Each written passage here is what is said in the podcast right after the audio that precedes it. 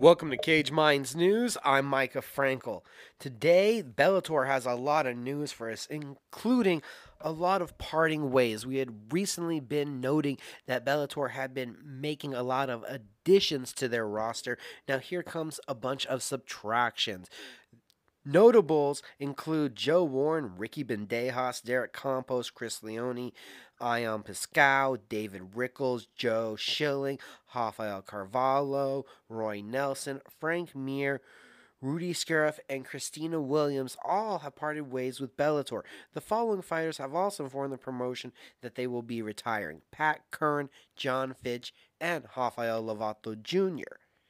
In news and fights being announced for Bellator, Julius Iglesias will be fighting Alex Polizzi at Bellator 251. Devin Powell will be fi- fighting Manny Muro at Bellator 252. That one is a lightweight bout. And a women's flyweight title fight has been announced to headline Bellator 254 December 10th Ilima-Lei Macfarlane will be defending against unbeaten Juliana Velasquez from Brazil. UFC news Murad Muradov is out of this weekend's UFC fight night, and Kevin Holland will now be fighting Charlie Ontiveros.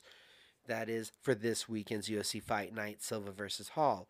Jack Shore is out, and Raoni Barcelos will now be fighting Khalid Taha at UFC's Fight Night on November 7th. That card has also lost Jeremy Stephens against Arnold Allen. Stephens wrong with an injury.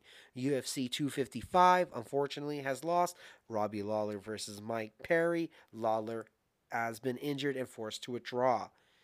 Bryan Barberena will be facing Daniel Rodriguez at the UFC's November 14th fight night. That card, unfortunately, has lost Gabriel Benitez versus Justin Jaynes. Benitez testing positive for the co- for COVID 19.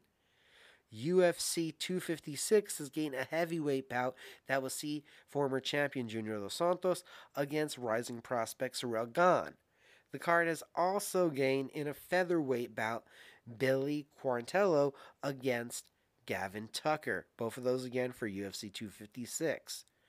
Ode Osbourne will be fighting Jerome Rivera in a flyweight contest at the UFC's January 30th card. Dana White says that the promotion is working on Dominick Reyes versus Jiri Prochazka for a UFC Fight Night February 27th main event.